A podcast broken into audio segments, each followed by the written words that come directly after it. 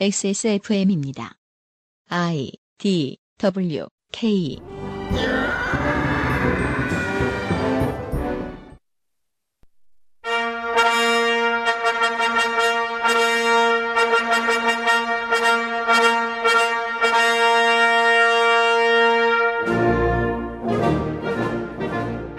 주주 혹은 노동자, 어른인 우리는 대부분의 경우 무조건 둘 중 하나이거나 둘 다입니다. 하지만 같은 회사에서 주주이자 노동자인 사람은 상대적으로 적습니다.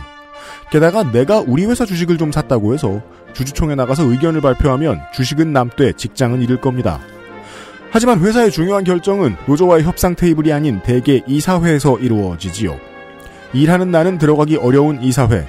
한국에서 지자체와 공단을 중심으로 문이 열리기 시작했습니다. 오늘의 시사 아카데미가 다룰 이야기입니다.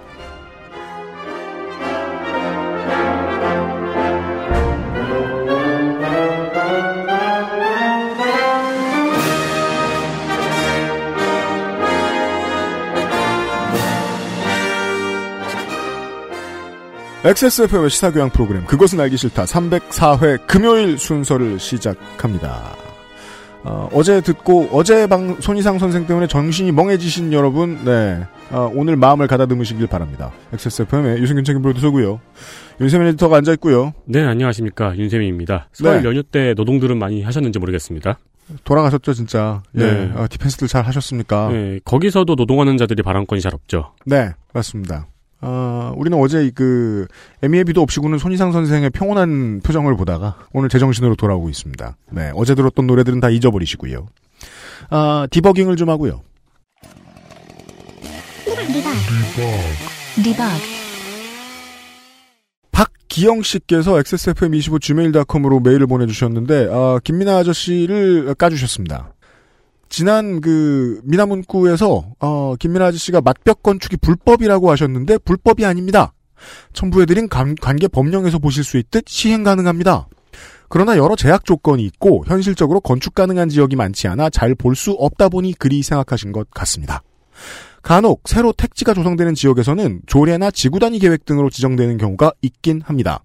일례로 세종시 개발 초기에 제가 다니는 회사에서 설계했던 구역 중에 맞벽 건축 지정 구역이 일부 있었습니다. 라고 하면서 관계 법령도 링크를 보내주셨는데요. 이제 김민하 아저씨는 이 Fallout에 사- Fallout에 나오는 핵전쟁 이후에 그 원통형 집에 사셨잖아요. 네. 용산에서 네. 그쪽에 있는 맞벽 건축물의 경우에 이제 어떻게 설명한 걸로 다시 정정을 해드리면 좋겠냐면 지금 이렇게 살고 있는 환경의 집을 다시 개비하거나 새로 지을 때 절대 이렇게 지을 가능 이렇게 짓도록 지자체가 내버려둘 가능성이 없다라고 음. 설명드리는 게 더 좋겠습니다. 관계 법령도 제가 좀 더 찾아봤는데요. 그 대통령령 기준에 따르면은 내화 구조, 불연제 사용, 뭐 높이 5m 이하 혹은 뭐 창문이 면적의 10분의 1 등등의 제한이 되게 많습니다. 그래서 아까 세종시 얘기해 주셨는데 개발을 촉진해야 하는 지구가 아닌 이상은 웬만하면 불법인 것처럼 점점 더 인색해지고 있다는 겁니다. 음, 아, 박기영 씨 감사드립니다. 김민아 씨 다음번에 만나면 홍군형을 내주겠습니다. 그리고 우리는 스튜디오에 다섯 명이 앉아 있었는데 음, 다섯 명이 강철비를 본 사람들이 아무도 없었죠. 맞아요. 네. 그리고 기사 읽기 놀이 지난주에 어, 선물 받으실 분들 개별적으로 연락을 드렸습니다. 예. 어, 컴스테이션에서 드리는 게이머용 큰 마우스패드하고 프로넥에서 프로넥 세트, 빅그린에서 빅그린 세트 등등 보내드렸습니다. 참여해주신 모든 여러분 감사드리고요. 광고를 듣고 시사 아카데미를 시작하지요.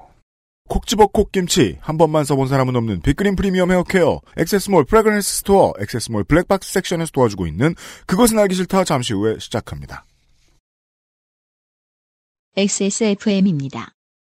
콕 집어 콕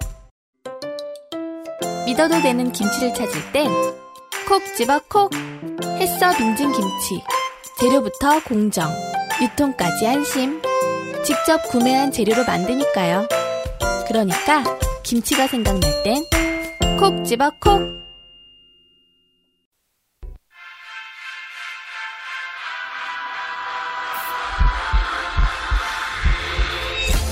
Viva La Juicy by Juicy Couture. Access More Fragrance Store에서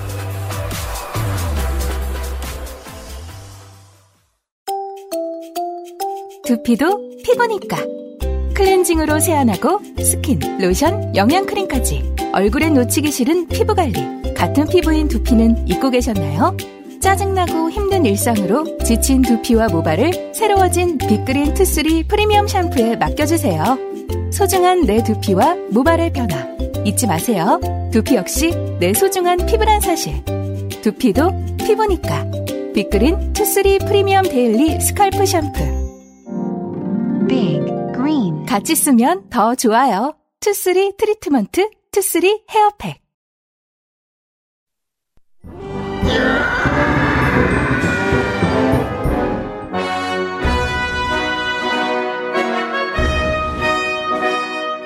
학구적인 정치 탐방 시사 아카데미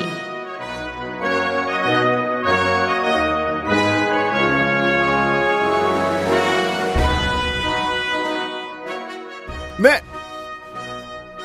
공개방송 이후에 처음 만나는 어, 시사 아카데미 시간입니다. 네, 조성조 소장님이 왕처럼 스튜디오에 입장하셨습니다. 어, 네. 그 저희들이 이제 소개를 바꾸기로 했죠. 음, 그 아실의 고정 게스트들 중에 어, 가장 재미있는 사람. The funniest guy. 생각보다 대바라진 사나이. 언제? 아, 술을 먹이고 마이크를 치웠을 때. 그 능력을 여러분은 확인하기 어렵다. 조성주 소장입니다. 예, 오랜만입니다. 반갑습니다. 네. 그렇네. Funniest guy.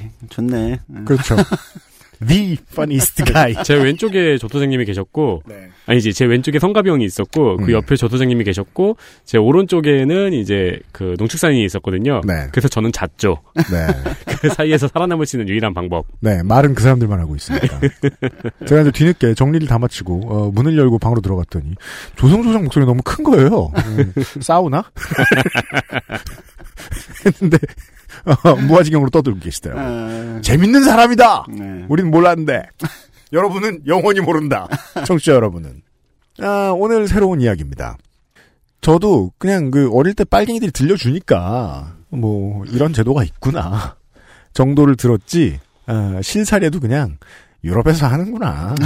예. 뭐 한국은 안 하는구나. 이 정도만 들었던 노동이사제라는 이슈입니다. 예. 사실 노동이사제는 그 최근 년에는 이슈가 아니었어요. 그러니까 이게 2014년 말 어, 서울시에서 이제 국내 최초로 노동이사제도를 도입한다 했을 때 잠깐 이슈가 됐었고 그 이후에 서울시 산하 16개 기관에 총 22명의 노동이사들이 선출이 돼서 어, 노동자 이사, 즉 어, 노동자들이 직접 이사회에 들어가는 어, 노동이사라는 이름을 달고 이사회에 들어가서 경영에 참가하는. 그러니까 이거를 이 제도를 두 가지로 부르기도 하죠. 뭐 노동자 이사 제도라고 부르기도 하고 또는 노동자 경영 참가 제도 뭐 이렇게 부르기도 하고 기관 내규상 노조하고 직접적인 혹은 노조의 단 노조와 사측의 단협에 직접적인 연관이 있는 것은 아니에요. 네 그렇죠. 예, 네. 그냥 노동자들 중에 이사가 있는. 예 그런 제도입니다. 나라마다 조금 차이는 있어요. 뭐 스웨덴 모델, 독일 모델 이렇게 차이는 있는데 하여튼 그때 당시 도입할 때 조금 이슈가 됐었어요. 주로 이제 경제 신문들을 중심으로 뭐 이제 음. 사회주의 정책이다. 기업 경영 망한다. 네. 뭐 이런 비판이 있었고 뭐 당시 뭐 서울시는 어 그렇지 않다. 이거는 우리 선진국이 다 하는 제도다. 이러면서 오히려 음. 노사 갈등을 사전에 예방하고 노동자들이 경영에 참가하면서 주체적으로 기업 경영을 함께 하는 이런 의미가 있다. 뭐 이런 이제 서로 감론을박을 하고 이제 제도는 서울시 차원에서 시행이 됐었던 거죠. 네, 그런데 이제 이게 문재인 정부의 대선 공약이었어요. 노동이사제. 네, 노동이사제 도입. 어, 대선 공약이었고 주로 이제 공공기관 및 이제 민간에도 노동이사 제도를 확산하겠다 도입하고 대선 공약이었는데 이제 초기에 이제 기획재정부가 이거를 이제 틀을 잡고 가거든요. 음. 공공기관 운영에 관련한 법률이 이제 기재부 소속이니까. 그렇죠. 근데 이제 좀 논란이 있었죠. 여전히 이제 이게 전국 단위에서 진행하려다 보니까 이제 굉장히 이제 민감한 긴장 관계가 있었는데 음. 대선 직후 17년 5월에 이제 대선이 끝나고 그 해 가을에 한 번 더 이게 쟁점이 붙습니다. 어디서 쟁점이 붙었냐? KB 국민은행에서 최근에 여기가 이제 파업을 했다가 이제 그렇습니다. 그 타결이 됐죠. 네. SBS 2017년 11월 20일 어제 열린 KB금융기주 임시 주주총회에서 노사 양측은 노조가 추천한 하승수 변호사를 사회이사로 선임할지를 놓고 맞붙었습니다. 지분 9.68%를 보유한 단일 최대 주주 국민연금이 찬성표를 던졌지만 70%에 육박하는 외국인 지분의 벽을 넘지 못했습니다. 근로자 대표가 이사회에 들어가 발언권과 의결권을 행사하는 노동이사제는 문 대통령 공약이기도 한데 KB 국민은행은 정말이지 와, 이 파업 어쩌면 좋아라고 덜컥 겁을 집어먹은 티가 풀풀 나는 경제지들의 어마어마한 압박에 시달렸습니다. 예, 근데 노조가 아주 성공적으로 파업을 마무리하고 임단협을 체결했죠. 그런데 아, 이제 지금 뒤져보, 기사들 뒤져보시면, 어, 양쪽 모두 상처만 남았다. 이런 평가들을 이렇게 경제지들이 엄청 써주고 있습니다. 예, 뭐 그런 측면도 조금은 있을 거예요. 그러니까 과거와는 아니, 안 하던 파업했는데 힘들지. 예.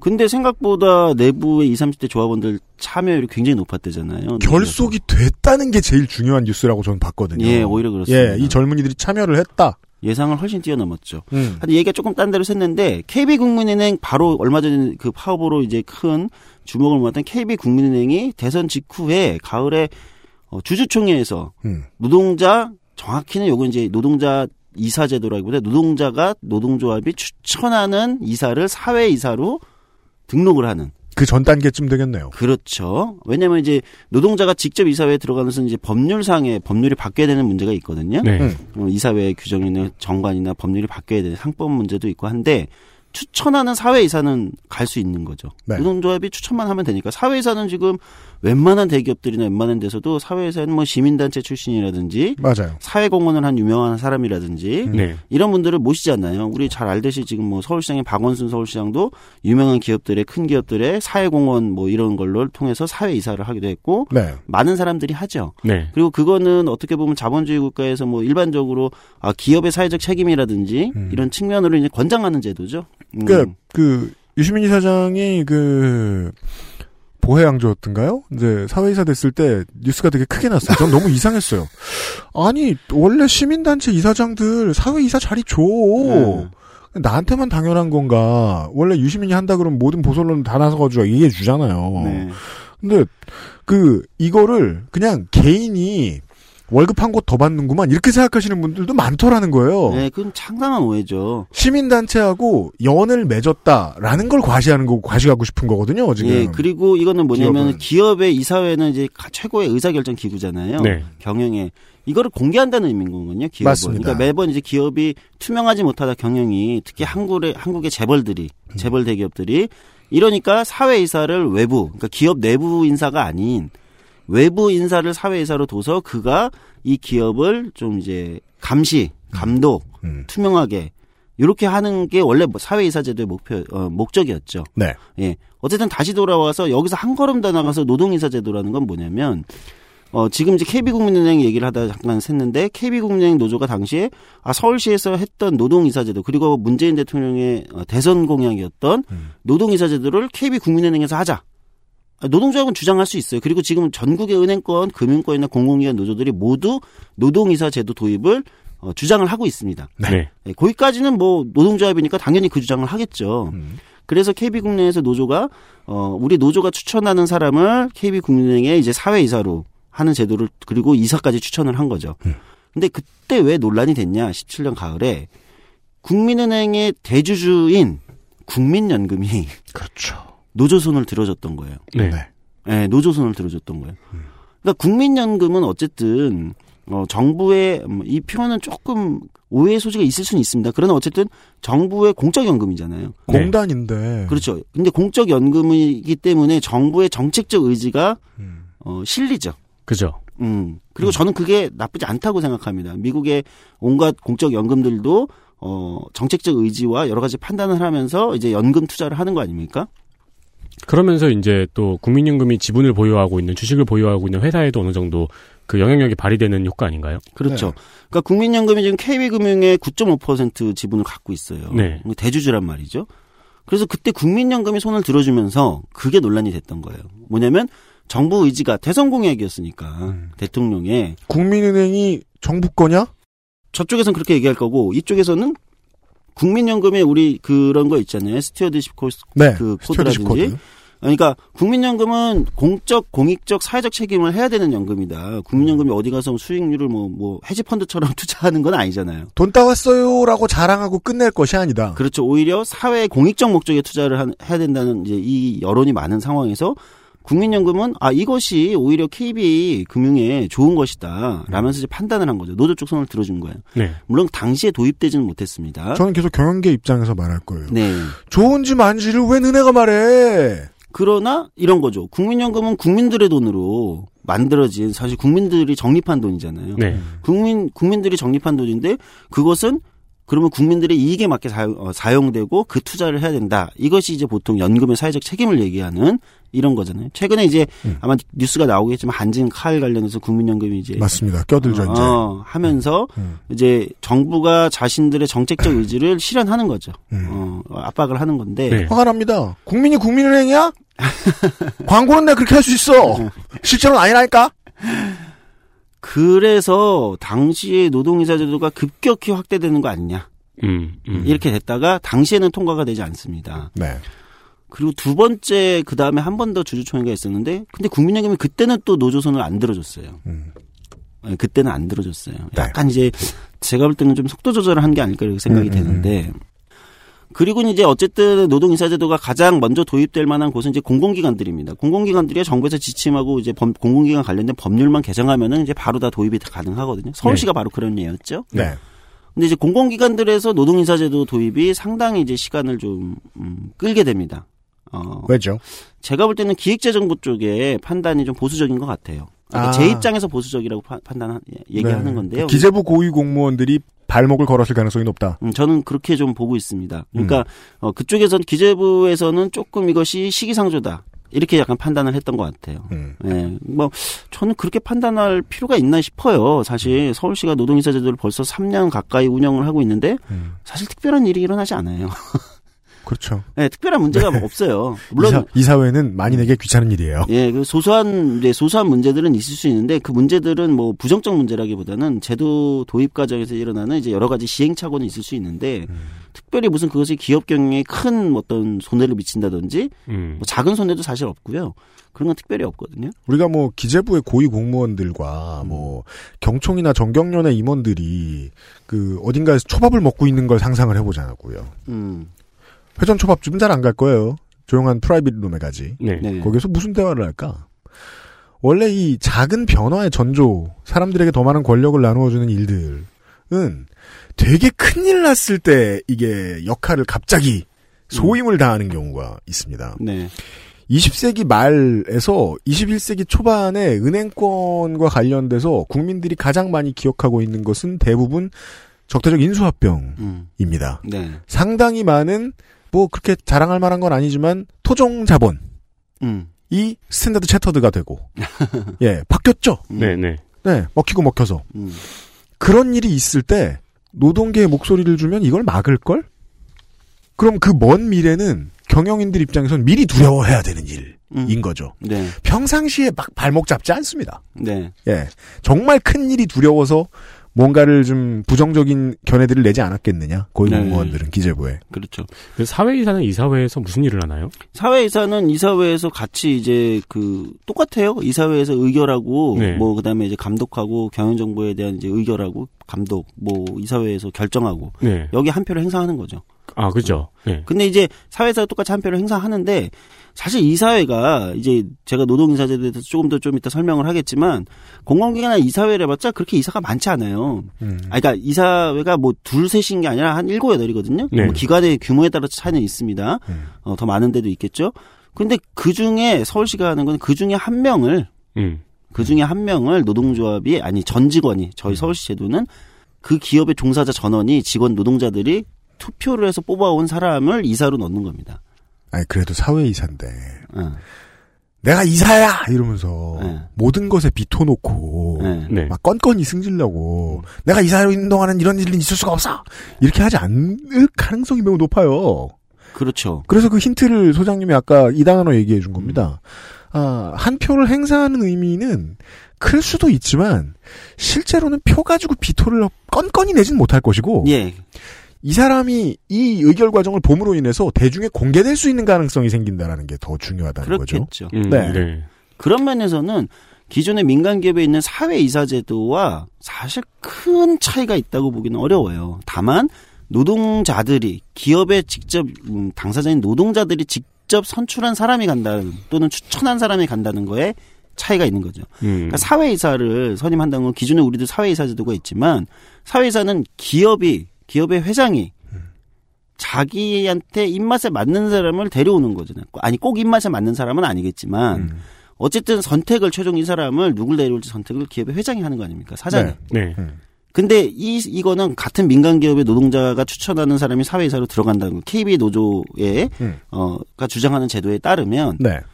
노동조합이 추천한 사람을 사회이사로 넣는다. 즉 추천인이 다른 거예요. 음. 예, 그 정도 차이라고 보시면 되는 거예요. 시사 이슈에 늘 관심이 많으신 분들은 방송문화진흥원 정도를 생각하시면 될 것 같습니다. 어, 그렇지. 네. 적절한 예죠. MBC가 이제 그 우리의 이명박근혜 9년을 거치면서 이제 논조가 얼마나 변화했느냐를 보기 위해서 박문진 이사 구성과 선임이 어떻게 달라졌느냐를 해석하면은 이게 일관성이 맞잖아요. 네. 예, 누가 꽂았느냐 예. 저 자리에 음. 이 사회는 한 사람 한 사람마다 힘이 아주 크니까. 네. 그 중에 한 명 또는 둘을 어 노동조합이 아니 노, 정확히는 노동조합 또는 이제 전체 노동자가 아, 얼른 추천. 생각하기로는 그 그런 일은 없을 거라고 말씀하셨는데 음. 그 Begin Again에서 음. 그 회사가 회의를 하고 있는데 음. 거기 댄이 들어가가지고 깽판 치는 장면이 나오잖아요. 아 그래요? 네. 그러니까, 그러니까 회사가 그 Begin 댄, Again 보신 분? 네. 아, 둘 다 못 보셨어요? 예, 예, 너무 네. 아. 그래요? 이 이제 공동 창업자인데 음. 회사가 이제 돈을 벌기 위해서 무슨 commentary DVD를 만들자 이런 회의를 하고 있어요. 사장하고 이렇게. 음. 근데 거기에 이제 뭐 음악밖에 모르는 음. 댄이 그 회의에 잠깐 들어가 가지고 뭐 멍청한 소리 하지 마 이러고 나오는 장면이 있거든요. 음. 네, 그 사람이 이제 그 이사회 같은 데 참여해 가지고 빚 깽판을 치는 꼰대 꼰대인 거죠. 그 장면에서는. 네. 네. 네, 그 뭐, 열 번 이사회 나오는 동안, 아홉 번 찬성표 나머지 이사들하고 똑같이 던져줬더라도, 네, 뭐, 한 표는 또 다르게 쓸 수 있는 거예요. 음. 그렇죠. 그러니까 또 굉장히 중요한 결정을 할 때전 어, 해당 기업에 종사하고 있는 또는 해당 기업에 영향을 어떤 사회적으로 영향을 미칠 만한 어떤 시민들과 관련된 문제라든지 이런 중요한 결정을 할 때 어, 뭐 경영진 측에 가까운 사람들만이 같이 결정하는 것이 아니라 네, 어, 노동자들을 대표하는 사람도 여기서 같이 결정하는 음, 그런 제도다 이렇게 보시면 되고 네. 어, 민간 기업하고 공공기관은 좀 제도를 설계할 때 좀 차이는 있어요. 어, 저희 경험에 따르, 따르면 그리고 해외 사례도 좀 차이는 있습니다. 음, 근데 이제 이게 최근에 논란이 된 건 이제 두 번은 국민은행 노조에서 그렇게 됐는데 네. 세- 이제 또 세 번째 이제 노조가 또 시도를 하고 있어요. 근데 조건이 좀 달라졌어요. 두 가지 조건이 달라진 거예요. 그때와는 하나는 뭐가 다른 거냐면 그 사이에 국민연금공단 연금 국민연금공단이 관리하지 않습니까? 국민연금공단의 노조와 국민연금공단이 노동자 이사제도 도입을 어, 노동자 이사제도 도입을 합의를 했습니다. 그러니까 연금공단에서 정작 노동자 이사제도가 도입이 될 가능성이 높아지니까 네, 그럼 국민연금이 또 최근에 어, 굉장히 적극적으로 자신 자신의 지분을 이렇게 행사하잖아요. 네, 지분에 따라서 우리 뭐 한진 칼 사태라든지 여러 가지를 보면은 이제 요즘에 그것도 역시 기사가 많이 나오고 있죠. 그러다 보니까 지금 이제 다시 또 KB금융의 주주총회가 다가오고 있단 말이죠. 다시 노조는 또 이걸 주장을 하고 있습니다. 우리가 노동자위 추천하는 사람을 사회이사제도로 넣겠다. 음. 이번에 국민연금이 어떻게 판단할 것인가?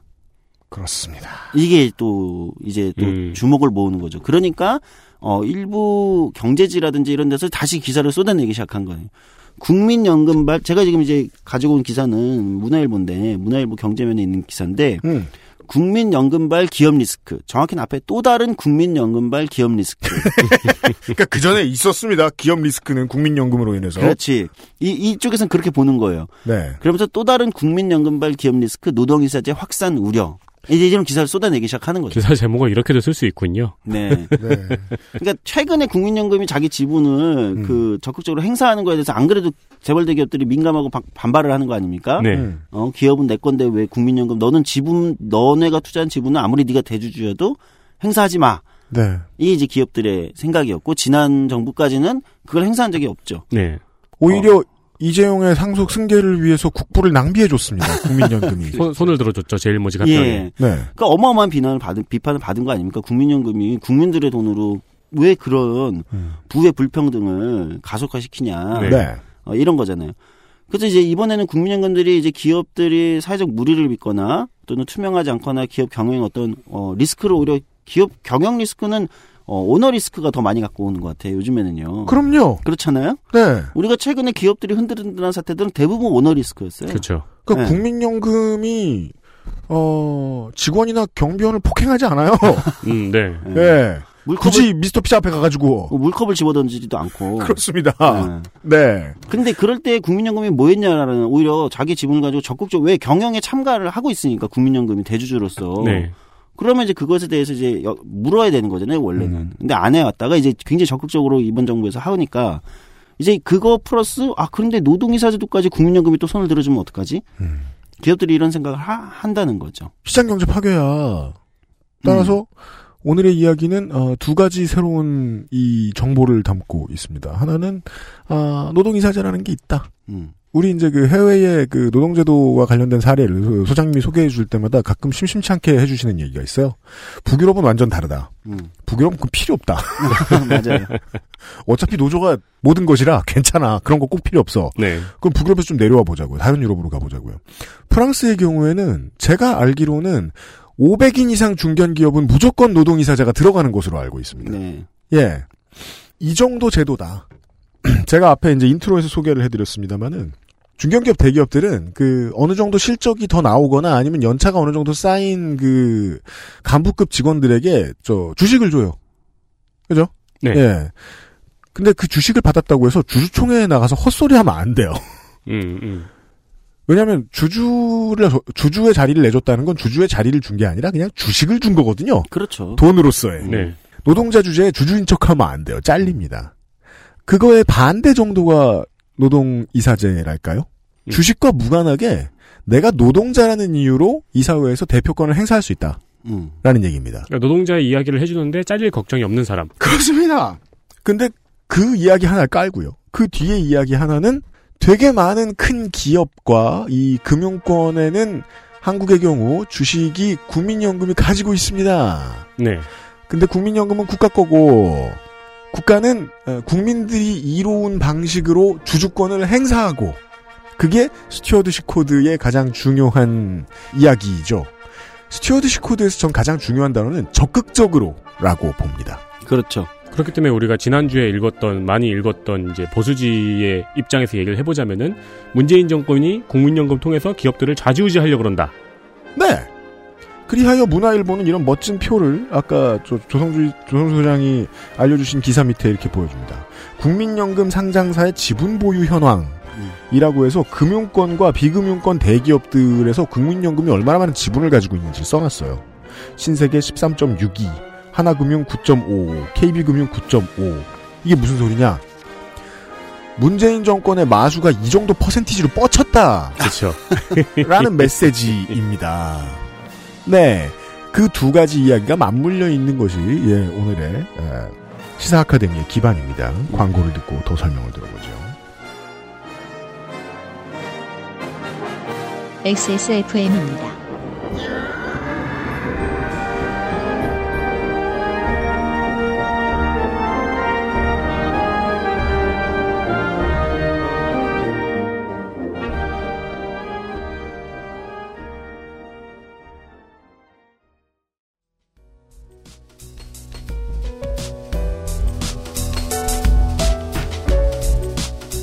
Cleans. Warm cotton. Access Mall Fragrance Store에서.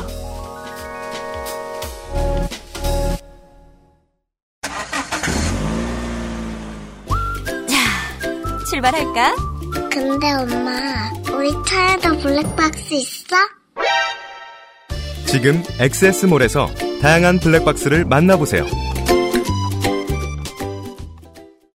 콕 집어 콕.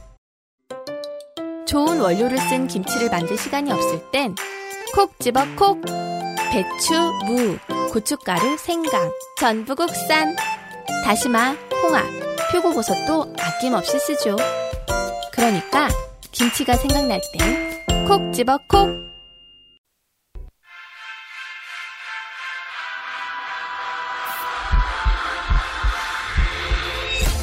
Viva La Juicy by Juicy Couture. Access Mall Fragrance Store에서.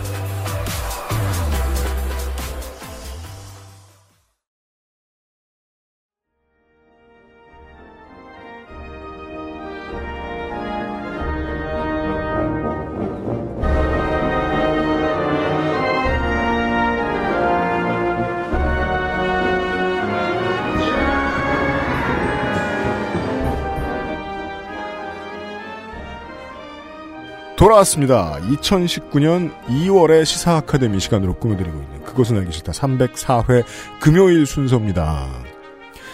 사외이사 그리고 노동이사제에 대해서 얘기했는데요. 이 노동이사제도 중요하지만 오늘의 주인공은 사실상 국민연금의 stewardship code가 음. 재계에 얼마나 불청객인가 그렇지. 군요. 예. 조성주 소장입니다. 한국에서 국민연금은 굉장히 그큰 영향력이 있어요. 그러니까 네. 저는 이 기업들이 일부 기업들이 아니 아까 이제 그 기사처럼 국민연금발 뭐 기업 리스크 이런 얘기하는 게 되게 좀 치졸하다고 생각합니다. 솔직히 왜냐하면 아니 갑자기 무슨 뭐 해외 무슨 리스크로 막 기업들의 뭐 주식시장이 막 흔들릴 때 네. 기관이 방어에 나서잖아요. 그죠. 여기서 기관이 방어에 나섰는데 그 기관의 가장 큰 게 누굴까요? 그 국민연금이거든요. 그럼요. 그러니까 정작 기업들의 주식을 방어해 줄 때는 기관을 찾고 기관이 방어에 나서야 된다 이런 식으로 네. 적극적으로 나서야 된다 이러면서 기관을 찾고 다시 이럴 때는 국민연금발 기업 리스크라고 말을 한다는 거죠. 아니, 저는 이게 좀 웃기다고 생각해요. 그럼 오너 리스크가 발생했을 때 아까처럼 누가 물컵을 집어 던지고 해서 네. 주식이 팍팍 떨어질 때, 어, 그런 거는 어떻게 얘기할 거냐. 그렇죠. 어, 그런 리스크야말로 오히려 리스크, 그런 것들이 그 다음 이사회에서 누구, 정, 뭐, 뭐, 뭐, 정신이 제대로 박힌 어떤 사회 이사나 다른 이사회, 사회 이사만이 아니라 그 내부의 이사회도 마찬가지예요. 우리 기업의 리스크를 가져왔는데 그것에 대해서 그러면 그 이사들이 이사회가 제대로 감독하고 어떤 문제를 시정하고 했는가? 그렇지 않았다는 거예요. 경제 언론의 본령을 보여주죠. 음. 그럼 대주주들은 역할을 했는가 소위 네. 다 그런 건 하지 않았다는 거죠. 오너와 대주주의 속을 건드리지 않는 것이 실제로 그 기업의 경, 그 기업이 경쟁력을 갖추는 것보다 훨씬 더 중요하다라고 생각하고 있는 것은 아닌가. 그렇죠. 대주주나 이사들이 그런 어, 판단을 하지 않음으로 결정을 하지 않음으로써 그 피해를 누가 봅니까? 소액주주들이 보고 그 기업에 관련된 사람들이 보는 거 아닙니까? 네. 관련 업체든지 직원들이든지 아니 그렇지 않나요? 음 사실은 이게 이거야말로 본인들이 일으킨 리스크는 전형적으로 외부화시키고 네. 떠넘기고 이것을 제대로 바로잡겠다고 하는 어떤 그 시도 또는 그, 그 시도 자체도 아주 무슨 어마어마한 게 아니에요. 지금 얘기하는 이사회 한 명 넣는 거는 거죠. 한 명. 네. 그리고 원래 있던 원래 있던 사회이사 여러 명의 사회이사 중 한 명 정도를 노동조합이 추천한다는 거예요. 지금 KB에서 논란이 되는 건. 음. 그러니까 그걸 가지고 국민연금발 기업 리스크라고 얘기한다는 건 저는 굉장히 좀 어, 치졸하다. 음. 어, 이런 이야기는 어, 적절치가 어, 적절치 않다는 표현은 내가 너무 점잖게 얘기하는 거고. 그렇죠. 예. 네. 노동이사제가 술 먹으면 말하던 단어를 아무것도 쓰지 않아요? 네, 그래서 지금 말을 못 하고 있어요. 네. 말 짧은 거 봐? 그래서 네. 그 노동이사제가 기업 리스크란 건 이미 정해놓고 시작을 했죠 기사를. 그 예. 우리가 이제 그 장충기 문자 사태를 통해서 삼성의 눈으로 세상을 보고 있습니다. 삼성이 박아준 눈이 그러니까 뭐 my eyes is 삼성. 네, 공각 기동대도 아니고 말이야.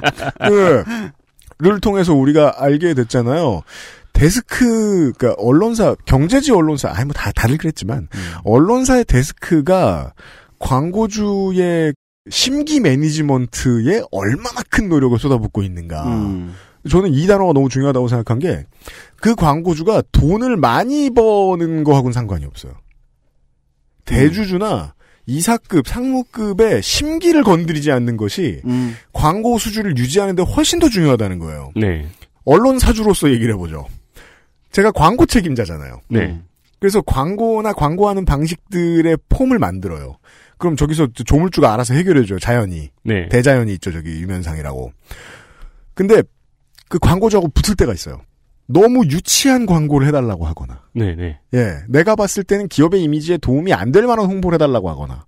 그럼 전 들이받아요. 네. 왜냐하면 큰 돈이 오고 가지 않으니까 저는 그렇게 겁을 많이 낼 이유가 없습니다. 그 얼마 반 아니다. 감사합니다. 네. 네, 많이 주십니다. 그리고 그게 보통 그 광고회사에서 AE들의 업무죠. 음. 하지만 저 같은 오너가 이걸 직접 관리하지 않고 음. 혹은 이제 내부 의견을 충분히 수렴하지 않고 그냥 말단들 중에 영업만 생각하는 사람이 이제 홍보 책임자를 맡았다. 그러면 그 기업 사주 예를 들면 빅그린 사장님, 네. 뭐 평산네저 사장님 이분들 기분 맞춰주려고 홍보 내용 다 다 바꿀 거예요. 음, 음. 혹은 그 기업이 잘못하는 게 있어도 지적을 안 한다거나 음. 그러면 기업의 이득과 소비자의 이득이 갑자기 사라져 버려요. 네. 기업의 중요한 사람들의 심기 관리만 남아요. 그리고 보고서 쓰는 사람의 skill이 남고요. 상당히 많이 많은 언론사들이 언론사들의 홍보 라인이 그런 식으로 운영이 되는 경우가 너무 많다는 거예요. 음. 따라서 stewardship code가 어떻게 발동을 하든 안 되든 이게 정말로 그 우리나라의 우리나라 경제와 국민들에게 좋은 영향을 끼칠지 안 끼칠지도 아직 확인도 제대로 못했는데 그렇죠. 일단 까야 됩니다. 왜 심기 관리 때문에. 음. 저는 그게 안타깝다는 거죠. 어, 그래서 저는 오히려 뭐 일부 지금 언론들에서 이렇게 좀 굉장히 불안감에 떨며 음. 무슨 국민연금발 기업 리스크로 노동이사제도를 얘기하는데 음. 저는 오히려 최근에 이 노동이사제도를 최근에 여- 연이어서 최근 년 우리가 보았던 어떤 오너 리스크들이나 재벌 대기업들의 어떤 행태를 본다면 오히려 국민연금이 지금 노동이사제도의 도입을 적극적으로 지금 자기 지분이 있는 곳에 그리고 네. 주로 이제 어, 대기업들이 지분을 많이 갖고 있단 말이에요. 음. 여기에 적극적으로 오히려 행사하는 것이 어, 제대로 제대로 된 모습이다 저는 이렇게 생각을 합니다. 실제로는 기업 안정성을 훨씬 더 담보할 수 있지 않겠느냐. 그렇죠. 예. 문제는 있어요. 기업 총수들이 골프 치러 갈 때 폼이 안 나요. 왜 보면 안 나요? 너네 너네 노동이사 들였다며. 아, 그거 어때? 그럼 화를 내는 거죠. 아, 답답해 죽겠어. 아갈머리를 찢어버릴 날. 예. 하여튼 어, 사실은 노동이사 제도를 저희도 이제 시에서 처음 도입을 했을 때 처음에 이제 이게 자리를 잡는 데는 원래 시간이 걸리긴 해요. 그러니까 뭐 특히 이제 서울시가 하는 이제 공공기관의 노동이사 제도는 직원 중에 노동이사. 그러니까 예를 들면 대리 네. 어디에 대리인데 전 직원 투표를 했는데 이 사람이 아 제일 우리의 대표로 이사회에 가서 경영이나 이런 데 제일 잘 알고 잘 대표해 줄 것 같아 이사회에서. 그 덜컥 뽑혔어요 대리가. 어, 얘 이렇게 경선도 해요. 치열해요. 음. 경선하거든요. 여러 후보가 나와서. 아, 그래요? 그래서 이 대리가 뽑혀요. 네. 최다 득표자로. 음. 그럼 이제 이사로 임명이 됩니다. 음. 예, 공공기관은. 이사로 임명이 돼서 이사회에 들어가요. 그럼 이제 거기에 이제, 어, 이사회를 준비하는 부장님들. 예. 이분들은 그렇죠. 불편한 거죠. 제 대리인데. 음, 음. 이사한 거야. 음. 들어갔는데. 내가 그러나- 지금 대리 보여줄 문서 꾸미느라 사흘 밤을 샜어. 그렇지. 그리고 아니 그리고 이사니까 아이이 지금 올라온 문서 이 정보는 뭡니까? 문서 요구할 수 있죠. 정보 요구권이 있는 그렇죠. 거잖아. 이사니까. 이사니까. 어. 음. 이게 근거가 뭐냐? 그 부장한테 찾아가서 얘기해요. 부장 뭐라 그러죠? 뭐 했나? 쉽습니다. 그 답이 제일 먼저 나올 거예요. 맞아요. 그러니까 처음에 안착될 때 굉장히 그런 이제 이게 한국의 또 특유의 기업들의 내부의 조직 문화 음. 어 이런 게 있는데 아니 근데 이 사람은 업무를 그러니까 그리고 한국의 공공기관 노동이사 제도는 어떻게 돼 있냐면 일을 하면서 합니다. 이게 무슨 이사가 됐다 사- 노동이사가 됐다고 전임이 아니에요. 전임이 아니에요. 그게 이제 공공기관은 그런 형태인 거예요. 예, 예. 민간 기관은 사회 지금 논의된 건 사회 이사를 추천하는 거니까 사회 이사는 원래 자기 직업이 있잖아요. 아까 네. 고해양주의 유시민 네. 작가처럼 음. 그렇게 오는 거니까 다만 노동조합이 추천한 사회 이사라는 거니까 이제 상관이 없는 거고 음. 공공기관은 공공기관은 직원들이 선출한 사람이 노동 이사가 되는 거니까 네. 직원이니까 직원 중에 대리도 있고 진짜 말단 평사원일 수도 있어요. 그럼요. 하던 일을 합니다. 그 사람들이 전체 직원들한테 아 이 사람이 이사회에 들어서 우리의 경영에 가장 능력이 있고 음. 판단에 판단력이 있고 음. 우리 노동자들이 어떤 대표를 해서 이사회에서 판단할 수 있는 사람이라고 투표를 통해서 선출됐기 때문에 음. 그 사람이 가는 거죠. 네. 일을 하면서 그러니까 평시에는 대리로 있어요. 과장님 결제 좀 뭐 이렇게 그렇죠. 해서 어. 음. 그래서 이거 다시 써와 씨이 집어 던지면 뭐 뒤에 가서 이제 막 담배 한 대 피면서 욕하고 이제 이런 음. 과장은 이러다가 화를 냅니다. 네. 너 임마 이사식이나 돼가지고 아직도 문서 읽어밖에 못 쓰냐고. 줄간이 이게 뭐야? 이사 이사회 가면 이제 달라지는 거죠. 그죠. 그리고 부장들은 지들끼리 저 뭐냐 회식할 때 얘기합니다. 음. 야, 걔 진짜 지가 이산 줄 알아. 어. 그 얘기는 아마. 실제로도 뭐 면제가 되고 할 거예요. 너 네가 진짜 이산 줄 알아? 네, 뭐, 아, 뻑이네? 이러면서. 그런데 이런 거를 바꾸는 게 되게 중요했어요. 그러니까 문화는 더 높은 벽이죠. 예. 이 사람은 전 직원이 선출한 대표다. 네. 대표잖아요. 대표성을 가장 크게 갖고 있는 사람이에요. 그렇죠. 기업에서. 음. 그렇지 않습니까? 네. 음. 그러니까 이사 진짜 이사에 맞게 예우와 대우와 음. 이걸 해야 되는 거다. 음. 그러니까 그것이 곧 업무에서 음. 이 사람은 대리인데 그 뭐 상사가 음. 뭐 업무 지시를 못한다 이런 게 아니에요. 그것과 노동 이사로서의 대우는 두 개는 분리해야 된다. 이게 한국에서 익숙하지가 않은 거예요. 이게 마치 노동조합이 처음 만들어질 때 평사원주의 노동조합 위원장이 나오잖아요. 음. 근데 노동조합 위원장한테 어디 회사에 과장이 어이 뭐 이러면 이제 다음날 이제 난리가 나겠죠. 그럼요. 어, 아니 그렇죠. 그건 모욕이잖아요. 이- 네. 이거는 이제 우리가 들으면서 잘 이해가 가잖아요. 음. 아니 노동조합 위원장한테 회사에 일개 저희가 음. 막 반말하고 뭐막막 했어. 음. 아니 웬만한 기업들이 그렇게 못하는 걸 이미 알고 있습니다. 네. 그러니까 노동이사도 마찬가지인 거예요. 음. 노동이사도 어, 뽑힌 사람이 그 사람이 이 사람들이 뽑은 이사의 대표라는 걸 인정하고 이른 일이고 음. 그 사람이 노동이사로서 인정하는 건 인정하는 거. 이 두 개를 이제 분리하는 게 처음에 잘 안 되는 거예요. 습관 들여야죠. 이 문화라는 거. 예. 그래서 이거를 이해시키기 위해서 이제 가서 이사회와 경영진들한테 노동이사 제도는 이런 것이고 음. 이게 왜 선진국에서 이 제도가 운행 운영되고 있는지를 설명하고 어, 이런 작업들이 필요해요. 아마 한국 사회에서 이게 이제 뭐 제가 아까 얘기했던 국민연금이 좀 더 적극적으로 역할을 한다든지 아니면 기재부가 갑자기 생각을 좀 더 진보적으로 바꿔가지고 공공기관의 노동이사제도가 전격 도입이 된다면 사실은 모든 기관들에서 조직문화 이런 데서 이런 과정을 겪기는 해야 될 거예요. 네. 네. 제가 얘기하는 혼란은 이 정도 혼란. 그러나 저는 이 혼란은 오히려 조직 문화에 좋은 혼란일 가능성이 있다. 그 정도면 혼란도 아니고요. 네. 오히려 좋은 뭐랄까요? 어, 다시 한번 생각해보는 음. 굉장히 좋은 기회가 될 수 있는 거죠. 물론 뭐 사람은 나쁘고 못 될 수 있으니까. 네. 아주 그지 같은 놈이 어. 불을 지르고. 예 노동 이사에 뽑혔어. 그, 아니, 그럴 수 있어요. 예. 네. 근데 이 노동 이사가 이제 저 회장님이 술 먹자고 네. 불렀는데 거기서 웃길 줄 알고 음. 자기 관용차 달라고 아니, 그 농, 네. 농담이 아니고, 네. 어, 그럴, 가, 그렇게 변질될 약간 그런 느낌의 이런 것도 나타날 수 있어요, 실제. 그러니까 뭐냐면, 그거는 진짜 어떤 개인이 어- 진짜 그럴 수도 있는 거잖아요. 뭐 당장의 관용차와 뭐 비서부터 달라. 뭐 예를 들면 네, 네. 그런 경우도 있어요. 네, 그러니까 음. 제가 하고 싶은 얘기는 그런 사람도 나타날 수 있죠. 나타날 수 있어요. 실제로 나타났을 때와 음. 그 사람이 그냥 장난쳤다가 걸렸을 때를 음. 둘을 비교해 보자고요. 그랬을 때 경제지들의 반응은 똑같을 거라는 거예요. 네. 함부로 아무나 이사 올려놓으니까 이런 일이 생겨 안 생겨. 음, 음. stewardship code랍시고 아마 사설로 뜰 거예요. 네, 그렇게 뜰 거예요. 제대로 된 교육 과정이나 저 소양을 갖추지 못한 자가 이사회에 올라갔더니 이사회가 개판 났다. 네, 네. 이거 다 국민연금 탓 아니냐. 국민연금은 누가 이렇게 했냐. 기재부는 누가 망쳤냐. 그렇게 나오겠죠. 한두 가지 사례로 그럴 거예요. 실제로는 뭐 유피님이 말했던 관용차를 요구했던 사건보다는 음. 뭐 노동이사로 뽑힌 사람이 술집에서 술 먹고 뭔가 실수를 했으면은 음. 그게 이제 기업 전체에 퍼진 암세포인 것처럼 이야기를 하겠죠. 그 보통 그런 문제로 보수 언론이 움직이는 건 어, 좋은 일 아홉 가지에 나쁜 일 한 가지 생겼을 때의 보통 그렇죠. 수법이거든요. 100번 중에 네. 한번 정도일 거고.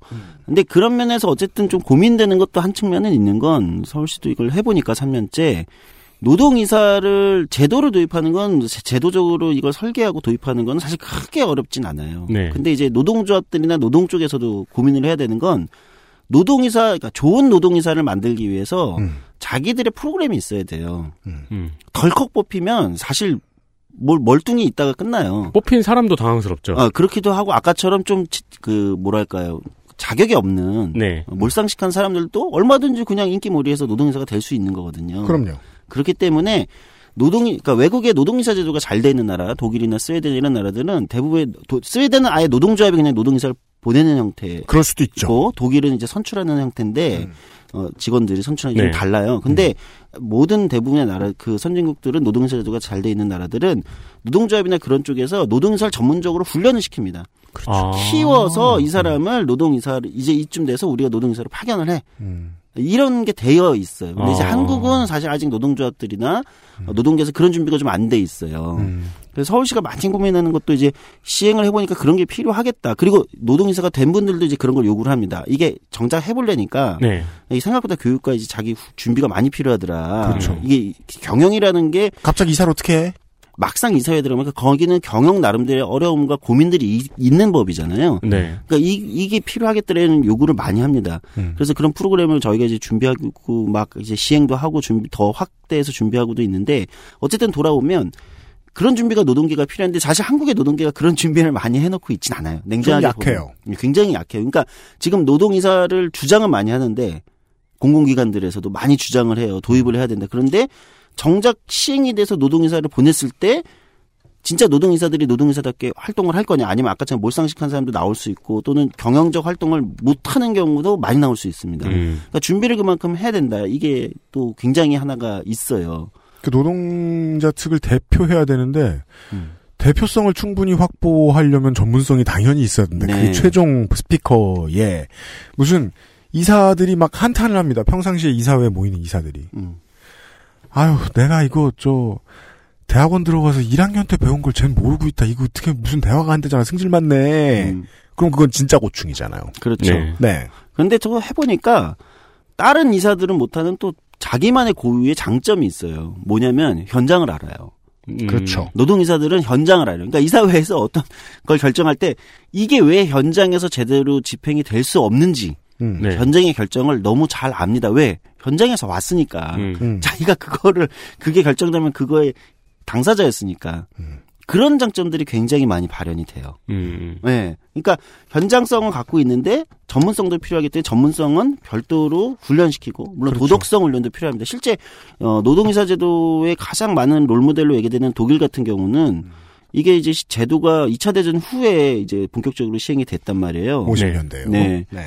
그러니까 너무 오래되다 보니까 노동이사들과 회사가 담합을 하는 경우가 너무 많이 발생을 한다. 그럼요. 어, 네. 그렇죠. 담합을 해버리는 거예요. 네. 네. 조합도 어. 권력인데. 어, 그러니까 그래서 노동이사의 도덕성 문제가 많이 논란이 되기도 했거든요. 음. 이럴 거면 노동이사제도가 왜 필요하냐? 기업하고 담합해 버릴 거면 음. 경영진하고 이제 그게 뭐 여러 사태에서 일어나기도 하, 하거든요. 그런 게 일어날 수 있다는 거예요. 그래서 음. 어, 도덕성, 전문성, 그다음에 이제 현장성의 기본 이제 현장에서 노동자들이 오기 때문에 기본 갖추고 있겠지요. 음. 어, 아니 안 갖추고 있는 경우도 있을 수 있어요. 그럼 노조위원장을 전임으로 한 10년째 오래 하다가 이제 낙 그만하고 음. 어 노동이사 제도가 있으니까 내가 노동이사나 한번 해볼까? 네. 이렇게 되면 위원장을 이제 그렇게 오래 했는데 어, 완장처럼 되는 거지. 현장으로 보내려고? 어 완장처럼 되는 거죠. 이게 이제 그죠. 가장 안 좋은 케이스들이 음, 될수 음. 있는 거예요. 가끔 우리 목이 뻣뻣해진 유면상 PD가 저한테 하는 말이. 날 방송에 집어넣으려고? 전 눈치를 보죠. 그래, 네 짬이 얼만데. 어떤 어떤 노조 위원장한테는 맞네 모르는 걸로 착각될 수도 있겠네요. 네. 그러니까 이제 그런 악용 사례가 있을 수도 있으니 네. 아 물론 전직 노조 위원장이어도 이제 훌륭한 이제 그 갖추고 있으면 할 수 있는 거죠. 그 사람이 이제- 그 자리에만 올라가면 나쁘다는 게 아니라 예. 그 자리를 자리로서 충분히 보존하고 가치를 만들어주고 권력을 주고 그 권력을 위시해서 잘 쓸 수 있도록 안전장치를 마련해 주었기 때문에 그게 권력이니까 이상한 사람이 갈 수도 있다는 거죠. 그렇죠. 네. 예. 이게 그런 측면도 있어요. 이 제도가 이제 만약에 본격적으로 시행이 된다면. 네. 어, 그러나 지금 언급한 그런 모든 것들은 어떤 겪어야지. 제도가 시행할 때 당연히 겪으면서 조정돼가는 음. 그런 그런 당연한 과정이다. 네. 그리고 이건 다 먼저 얘기하는 기후잖아요. 네. 어, 다행히도 이제 여기서부터 뭐 제 자랑인데 서울시 자랑인데 서울시가 그 시행착오를 다 겪어봤어요. 자르려고. 네. 편집해 주세요, 그럼. 서울시가 생각보다 오래 전부터 이 일을 해 왔고, 음. 네. 네.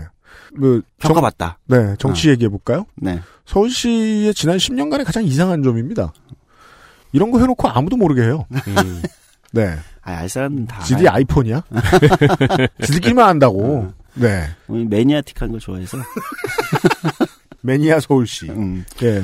어, 어쨌든 어 그렇습니다. 그래서 다시 이제 처음으로 좀 돌아가 음. 보면 지금 이제 뭐 일부에서 뭐 다시 무슨 어마어마한 파도가 밀려오는 것처럼 국민연금과 노동이사 제도를 싸잡아 가지고 이제 이걸 막 비난을 쏟아내는데 네, 네. 어 저는 어, 그거야말로 너무 지나친 어떤 안 좋은 의도가 있는 프레임이다. 음. 음. 그리고 전체 국민들이나 어 기업에 종사하고 있는 노동자들 그리고 사실 기업과 관련된 사람이 거기는 경영진과 노동자만 그 기업의 관련 이해 관계자라고 볼 수 없어요. 기업의 물품을 사는 소비자도 어 이해 관계자 아닙니까? 네. 그리고 그 기업과 연관된 뭐 뭐 협력 업체들도 연관자 이해 당사자죠. 네. 이렇게 넓혀서 보면 어 국민연금과 그다음에 지금 논란이 되는 노동이사 제도와 국민연금의 어떤 적극적 역할 등등은 오히려 우리 사회에서 사회가 바로 잡혀 가고 있는 굉장히 중요한 어떤 의미를 담고 있다고 생각하는 거죠. 그렇습니다. 예. 그래서 노동이사 제도가 어쨌든 뭐 이번 주주총회도 그렇고 향후에도 계속 이제 하- 계속 논란이 될 거예요. 지금 경기도에서도 뭐 어, 경남도 그렇고 경기도도 노동이사 제도를 공공기관에 도입한다는 조례가 통과가 된 걸로 알고 있어요. 음, 음. 음. 어, 그렇게 다른 지방 정부에서도 이제 도입이 될 거고, 기재부도 최근에는 노동이사 제도까지는 아직은 이제 좀 도입을 유보하고 있는데, 음. 이사회에 노조가 참관하는 거, 들어와서 공식적으로 들어와서 네. 노조 쪽이 참관하는 거는 지금 열고 있거든요. 네. 예, 저는 뭐 이걸 할 바에 그냥 노동자들 하지 이런 생각이 있지만 어쨌든 기재부도 좀 한 바, 한 걸음 반 걸음 정도는 음. 가고 있어요. 그렇게 보면은 제가 볼 때는 뭐 욕심은 이제 마- 빨리 대선 공약이었기 때문에 빨리 진행됐으면 좋겠지만 음. 뭐 당장에 그렇게 상황이 안 된다 하면 네. 자금의 논란이나 자금의 토론이나 논쟁을 통해서 어, 이 제도가 조금 더 안정적으로 도입되는데 좀 긍정적 역할을 했으면 좋겠다. 네, 이런 네. 생각이 있는 거죠. 그렇습니다. 앞으로 한동안은 내용 기간이 있겠네요. 예, 있을 수밖에 없을 거예요. 네. 지금과 같은 아까 어, 언급한 그런 기사들도 나올 거고 몇 번의 이런 과정이 있을 거예요. 근데 그런 게 의미가 있다고 생각해요. 저는 그런 면에서 KB 국민은행 그 노조가 지금 세 번째 주주총회에 또 올리는 거잖아요. 음. 그렇죠. 음. 두 번이나 꺾였는데 세 번째 또 올리는 거잖아요. 음. 굉장히 잘하고 있다고 생각합니다. 이게 뭐냐면 그렇습니다. 도입되느냐 안 되느냐보다 이 노동이사제도의 한국의 국민연금과 노동이사제도의 역할 이런 것들을 지금 음. 굉장히 중요한 의미 있는 논쟁을 KB 국민은행 노조가 만들어내고 있는 음. 거예요. 이 과정을 통해서 네. 네. 음, 이걸 단순히 무슨 뭐 논란 이렇게 볼 게 아니라 의미 있는 논쟁이 만들어지고 있는 겁니다. 그래서 더 많은 학자들도 그렇고 어, 지식인들이 더 많이 관심 가지고 이게 감론을박이 한 번 더 일어날 필요가 있는 거죠. 음. 그리고 진짜 완성은 이제 노조에서 노동이사를 교육시키고 키워나갈 서비스 그 인프라까지 완성이 돼야 되는 거니까 네, 그럼 그렇습니다. 한참 시간이 더 걸려야 되는 거고 조금 더 걸릴 거예요. 네. 네. 네. 길 깔아줘야죠. 네. 예. 음. 거기까지 가면서 저 발 다치고 뭐 이것저것 그 아이템도 구하고 예 스킬도 올라가려면 길을 깔아줘야죠 우선. 네. 네. 그런 면에서 저는 또 갑자기 그런 생각도 드는데 이제 음. 이제 전통적인 지금 놀라야 되는 건 이제 은행권 일, 일금융 은행권들이나 이제 뭐, 뭐 아까 얘기한 이제 큰 우리 재벌 전통적인 재벌 대기업들 얘긴데 음. 사실 이제 한국에서 또 기업에서 또 하나의 축을 차지하는 것들은 이제 90년대 중반 이후에 IT 쪽에 만들어진 조금 이제 그 오너들이 좀 다르잖아요. 소위 뭐 네이버, 카카오 등등등등. 네. 그러니까 소위 IT를 중심으로 플랫폼에서 나타난 IT도 있고 이제 플랫폼 기업들도 있겠는데 네. 그러니까 오너들이 조금 기존의 재벌 여기가 좀 다르고 음. 다르고 비슷한 점도 많지만 그건 네. 나중에 그 얘기를 자세히 할 때. 그렇죠. 네. 어쨌든 뭐 나름은 다르다고 포장되어 있는지 모르겠지만 이렇게 되어 있는 이런 데서 네. 뭐 혁신적인 굉장히 혁신적인 기업 경영 뭐 이런 게 많이 막 포장되고 나오는데 음. 저는 솔직히 그런 기업들에서 진짜 혁신적인 이런 제도들은 왜 도입을 안 하고 진짜 혁신 경영이라는 게 무슨 뭐어 대, 대주주가 또는 뭐 회장이 뭐 갑자기 뭐 어디로 어, 내려가가지고 뭐 이렇게 뭘 하고 이런 게 아니고 음. 사실 이런 제도들을 적극적으로 직원들과 같이 만들어가는 이런 것들은 사실 지금까지 보여준 게 없거든요. 그러니까 제가 좀 시니컬한 거죠. 이런 측면에서 한국에 진짜 그렇게 나타난 최근에 무슨 IT 쪽에 굉장히 세련된 것처럼 보이는 기업들이 정작 기업 경영에서 얼마나 혁신적인 걸 보여줬는가, 얼마나 이해관계자들과 또는 시민들과 종사자 노동자들과 어, 같이 고민하는 뭔가 혁신적인 모습을 보여준 건 사실 없다. 음, 음. 이런 측면에서 보면 네. 차라리 지금 KB 국민은행에서 논, 논쟁은 되고 있지만 어, 노사가 저런 논쟁을 차라리 하는 거, 노조가 적극적으로 저런 걸 하는 게 훨씬 저는 긍정적인 어, 면이 있지 않나 이렇게도 보입니다. 네. 그래서 제가 자꾸 저 심기관리라고 말하는 게요. 오너가 뭐 올 시즌에 홈런을 뭐 15개 쳤다고 막 이런 오너가 어딨냐. 오너 기 죽는다. 음. 어디다 대고 stewardship이냐. 거기서 무슨 얘기를 빼놓을까요, 경제지들은. 그의 타율이 1할이라는 것. 예. 그 숫자로 보면, 아, 소장님이 아까 그, 처음에 시작할 때 미리 말씀해 주신 결론으로 도출되는 거죠. 대충 확률로 봐라, 오너 리스크가 더 크다. 음. 예. 네. 오너 리스크가 이렇게 큰데 해보지도 않고 그냥 덮겠다는 건 오너가 너무 무섭다는 거야, 니들은. 그렇죠. 예. 아, 그런 얘기입니다. 네. 제가 이제, 어, 연속적이지 않아서 즐겨보는 프로 중에는 그, 새나개가 있죠? 음, 네. 어, 가끔 이제 그, 사람을 공격하려 드는 대형견들이 나와요. 네. 네. 근데 이제 그, 강영옥 씨가 한 시간 내로 착하게 만들어 놓잖아요. 일단 일단 그 가랑이 사이에 끼우신 다음에 네. 착하게 만들어 놓잖아요. 네. 프로그램이 끝나면 주인이 나빠져 있죠. 그죠. 주인의 나쁨이 다 드러나요. 네. 어, 그러고서 주인 뉘우치고 막, 이젠 잘할게, 이러면서. 아, 그것도 오너 리스크인가? 네. 그렇네. 기재부와 그 프로를, 프로를 보면서 기재부와 전경련, 뭐 전국은행연합회 이런 곳이 그, 그, 이제 교육을 제대로 못 받은 대형견 같다는 생각이 들 때가 많이 있어요. 음. 얘네는 되게 조심스럽게 길들여야겠구나. 음. 음, 음. 그러니까 우리 사회가 더 나아 앞으로 나아가기 위해서 생기는 모든 걸림돌에 처음에 이야기했던 기재부의 고위 공무원들이라든가 음. 기업 오너들이 존재하고 있잖아요. 네. 이들에게 우리가 위협이 아니라는 걸 보여주는 일이 정말 어렵다. 그렇죠. 그게 참 설득하는 과정이 어렵죠. 네. 그게 안 되면 이런 진보 매체 이런 말 처음 해보네 나 스스로에 대해서 그러니까 진보 진보 매체였어? 진보 매체라 불리는 이런 매체들이 하는 얘기가 소용이 없어요. 음. 사회적 대타협은 그 자식들을 사, 저 타협의 타협의 장에 집어넣어 줘야 될 거 아니에요. 음. 얘네들이 어떻게 해야 겁을 덜 먹나? 음. 예, 마치 한 20년, 30년 전에 주 5일제를 처음 도입할 때처럼 음. 네. 너네 안 죽어 이래도 음. 라는 설득을 정말 열심히 해줘야 stewardship이 비로소 이 제실력을 발휘, 발휘하겠구나 stewardship code가 네, 그럴 겁니다. 라는 생각이 너무 많이 듭니다. 예를 들어 뭐 지난주에 저희한테 그 사연 보내주셨던 방송에 저 PD 수첩에 이거 나와 깜짝 놀랐다 하신 그 KT 직원 네, 네. 분 그분은 신랑이 삼성 직원이라고 했단 말입니다. 그렇죠. 네. 댁들이 듣기에는 이게 얼마나 꿈 같은 얘기로 들리겠습니까? 음. 음. 오지 않을 미래 같고 삼성이나 음, KT, 음. KT에 왜 황창규가 그대로 자리에 앉아 있겠어요? 아무도 견제 안 하니까 그냥 앉아 있지. 네. 음. 예. 이게 민간 기업한테까지 퍼져 나가려면 일단 공단이 뭐래도 하는 것에 대해서 재계에서 겁을 덜 내게 좀 연착륙 시켜주는 게 너무너무 중요하겠다. 라는 음. 생각이 듭니다. 그렇습니다. 네. 이런 얘기였어요. XSFM입니다. 누구에게나 있지는 않습니다. 누구에게나 필요한 존재지만요. 당신을 위험으로부터 지켜주지는 못합니다. 하지만 당신이 스스로를 지킬 때 큰 도움이 됩니다. 거짓말을 하지 않습니다. 그래서 당신, 그리고 주변에 모르는 사람들도 지켜줄 수 있습니다. 곁에 있는 것만으로도 당신은 든든해집니다. 나는 당신의 블랙박스입니다. 당신 그리고 타인의 삶을 지켜주세요. 엑세스몰에서부터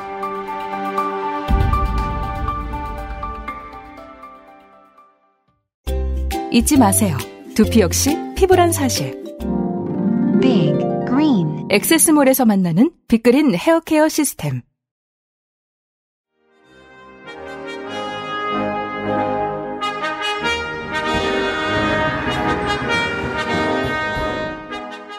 음, 네. 사실 경제지가 말하듯이 재계가 그렇게 어, 약한 체질은 아니니까요. 그럼요. 네. 네, 그럼요. 버틸 겁니다. 그렇죠. 네. 사실 제일 미워하는 건 경제지가 아닌가 싶기도 해요. 되게 bab으로 보잖아요. 돈으로 얘기, 그 얘기만 하나 더 하죠, 그럼. 돈으로 얘기를 해보자고. 대우조선해양이 지금 저 현대중공업에 인수되는 문제에 대해서 네. 말이 많습니다. 네. 이걸 왜 산업은행이 정하냐 같은 어투를 막 보여주는 음. 사설들을 읽었어요. 네. 음. 장난하나. 지금 국가가 그 좀비를 살리느라 들인 돈이 얼만데. 10조? 네. 음. 아까 문화일보에 표 나왔잖아요. 네. 국민일보, 그 국민일보란다. 국민연금 몇 퍼센트를 지분을 차지하고 있는가. 네. 니들은 우리 돈이라니까? 그죠. 네. 우리 돈 가지고 기업하는 놈들이라니까? 음. 아, 근데 돈 가지고만 얘기하면 너무 치사한 기분을 느낄 수 있으니까 살살 달래줘야겠다. 그렇죠. 네, 이런 얘기였습니다. 네. 여러분 믿어지십니까? 어, 어, 가장 재미있는 사람. 퍼니스트 가이. The funniest guy. 가장 재미있었던 적이 있었다고 우리가 청취자를 약올리는 시간. 조성주 소장과 함께한 시사 아카데미 시간이었습니다. 내일 이 시간에 에, 그 문학과 매체에 대한 네. 새로운 프로젝트로 여러분들 찾아뵙겠습니다. 네, 본격 거대 뜬구름 잡는 소리로 예, 아, 올 봄을 맞이하십시다. 음, 그쵸. 어제도 문학 얘기를 했는데 내일도 문학 얘기를 하네요. 그죠? 네. 하지만 어젠 상스러웠어요. 뭐, 아, 뭐, 아, 네. 네, 내일은 다를 겁니다.